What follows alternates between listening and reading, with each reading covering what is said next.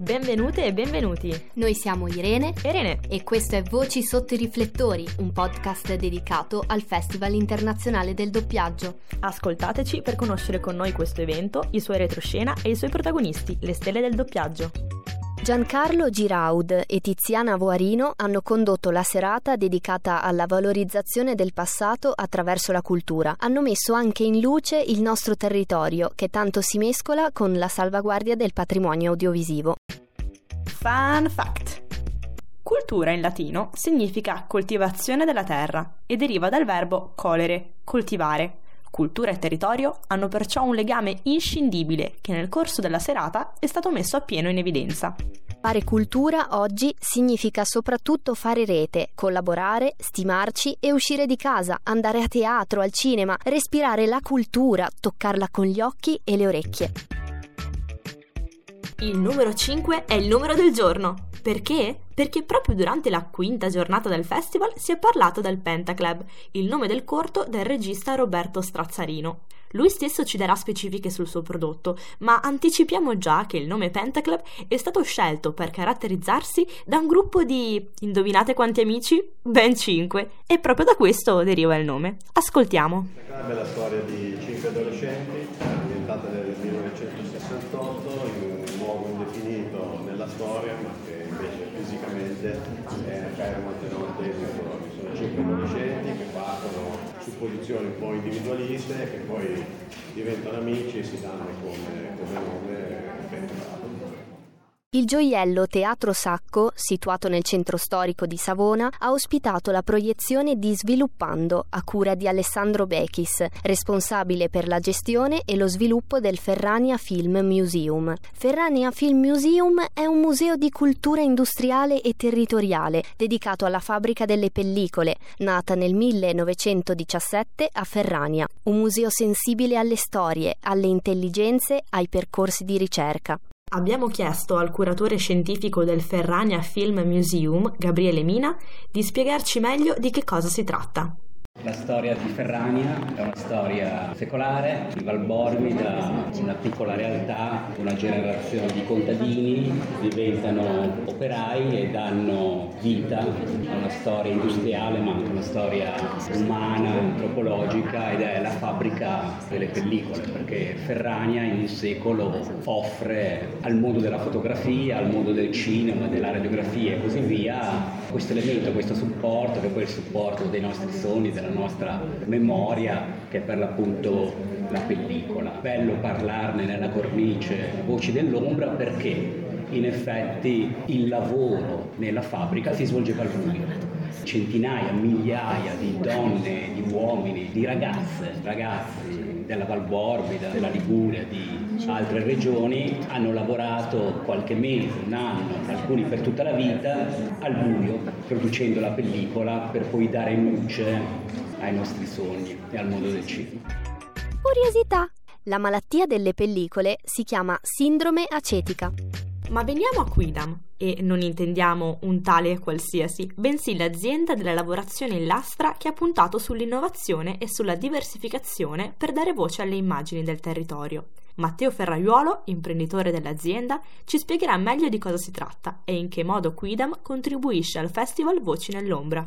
C'è stata l'occasione tramite Vanessa Cavallaro per la realizzazione dei premi Anelli d'Oro. Abbiamo iniziato a fare questa lastra in vetro, dove poi la maestra artigiana Vanessa Cavallaro, con la sua tecnica di incisione della lastra, eh, realizziamo insieme questi premi. E da questo punto di partenza poi abbiamo conosciuto Tiziana e da lì è avviata questa collaborazione, questo nostro contributo. Tutto ciò che è territorio, tutto ciò che avviene nella nostra, nelle nostre zone e nella nostra provincia lo sentiamo più nostro, più vicino. Cioè lo scopo di un'azienda non può essere soltanto quello di, del profitto, no? Ci deve essere anche un qualcosa che sia più sociale, che, che vada anche nel, nel territorio. Arrivederci! Ma che arrivederci, arrivederci! Qui abbiamo ancora molti argomenti da trattare.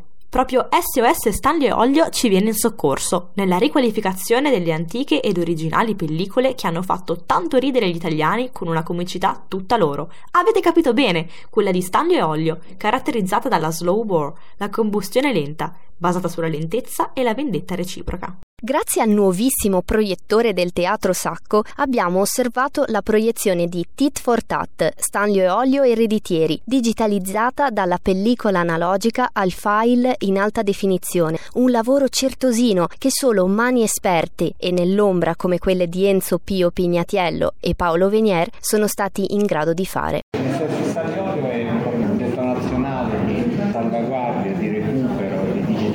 Delle pellicole italiane, dei film di Salvatore Calderati, quelle che tutti conosciamo per essere caratterizzate dall'italiano soffiato, imparaticcio, eh, proprio degli stranieri che mastichino schiantatamente la nostra lingua.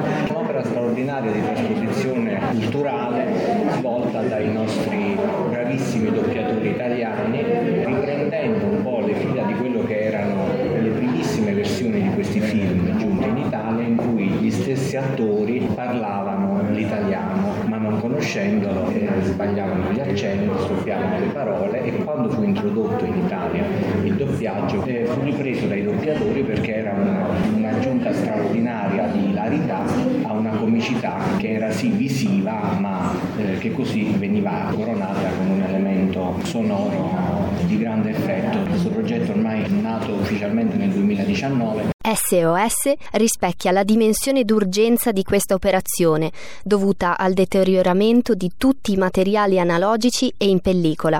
Rischiamo infatti di perdere un patrimonio italiano straordinario che ci permette ancora oggi di ridere di film che hanno ottanta novanta anni.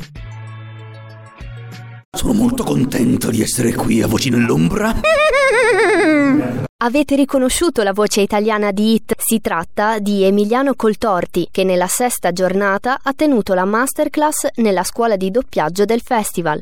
Ha doppiato, tra gli altri, così per farvi un'idea ve ne dico due, Jared Leto in Morbius, Evan Peters in Dahmer, Sebastian Stan nei panni de Il Soldato d'Inverno, ma anche per esempio Hector Rivera in Coco e tantissimi altri personaggi di celebri serie come Beautiful, Shameless, What If, Dark. Insomma, almeno un personaggio di una qualsiasi serie che abbiate visto nella vostra vita è stato probabilmente doppiato da lui. Ha persino doppiato Gesù Cristo in un episodio dei Griffin. Ho detto tutto. Nel pomeriggio ci siamo invece spostati nella Pinacoteca Civica di Savona. Troviamo in un museo di arte che si vede e non si sente, per parlare di qualcosa che si sente e non si vede. Abbiamo qui con noi la nipote di Fellini, Francesca Fabbri Fellini, per la proiezione del suo corto La Felinette. Parte da un disegno che ha fatto lo zio Federico quando avevo solamente sei anni, l'ha intitolato La Felinette, e io per il suo centenario nel duemilaventi ho pensato di mettere in animazione con degli straordinari animatori, far muovere dei passi a questa Felinette, a questa bimba di, di cartone, in questo sogno sospeso tra sogno e realtà. Con lei entrerà nel sogno anche degli amici della mia famiglia. Insomma, credo che sia un omaggio di poesia non solamente allo zio Federico, ma anche al cinema muto, perché ho sempre considerato che tutto il cinema, la storia del cinema, sia suddivisa in due tempi. Il primo tempo si può chiamare Charlie Chaplin, il secondo Federico Fellini. Viene consegnato l'anello d'oro alle audionarrazioni duemilaventuno duemilaventidue a Schegge di Utøya, un radiodramma tratto da Uno di noi, con l'adattamento e regia di Sergio Ferrentino, prodotto da Fonderia Mercury, con gli interpreti Gabriele Calindri, Daniele Ornatelli e Francesca Vettori. Schegge di Utøya racconta il terribile attacco terroristico avvenuto nel luglio duemilaundici in Norvegia. settantasette persone morte, centinaia di feriti, tutti per mano di un solo uomo, bianco, norvegese, vicino all'estrema destra. Il racconto ricostruisce la storia degli attentati di Anders Breivik, strutturandosi attorno al nucleo del processo che lo vide unico responsabile al banco degli imputati. Ci spostiamo in un'altra sala, ad ognuno viene assegnata una cuffia. Il rumore dei passi e dei respiri è ovattato e possiamo concentrarci solamente su di loro, sugli interpreti. Senza sipario, ma come se ci fosse, il pubblico da un lato e gli attori dall'altro, ascoltiamo in cuffia le voci, mescolate a spari, suonerie di cellulari e musica di violini. Riusciamo a vedere gli attori prepararsi al pianto, prima della loro parte. Daniele Ornatelli, in particolare, si piega, prende un'espressione crucciata ed arriva a declamare la sua parte, in pianto, un vero pianto.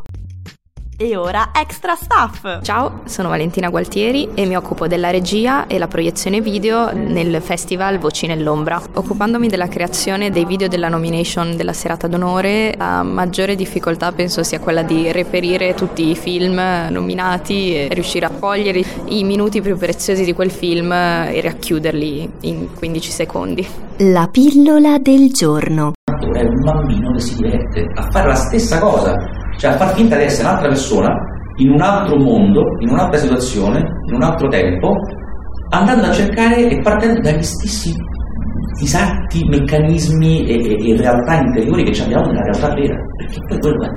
Nel prossimo episodio, la serata d'onore del festival, la premiazione alle eccellenze del doppiaggio italiano, il violinista Roberto Rizzo, la consegna del premio speciale Claudio G. Fava, premio alla carriera, le stelle del festival e tanti altri.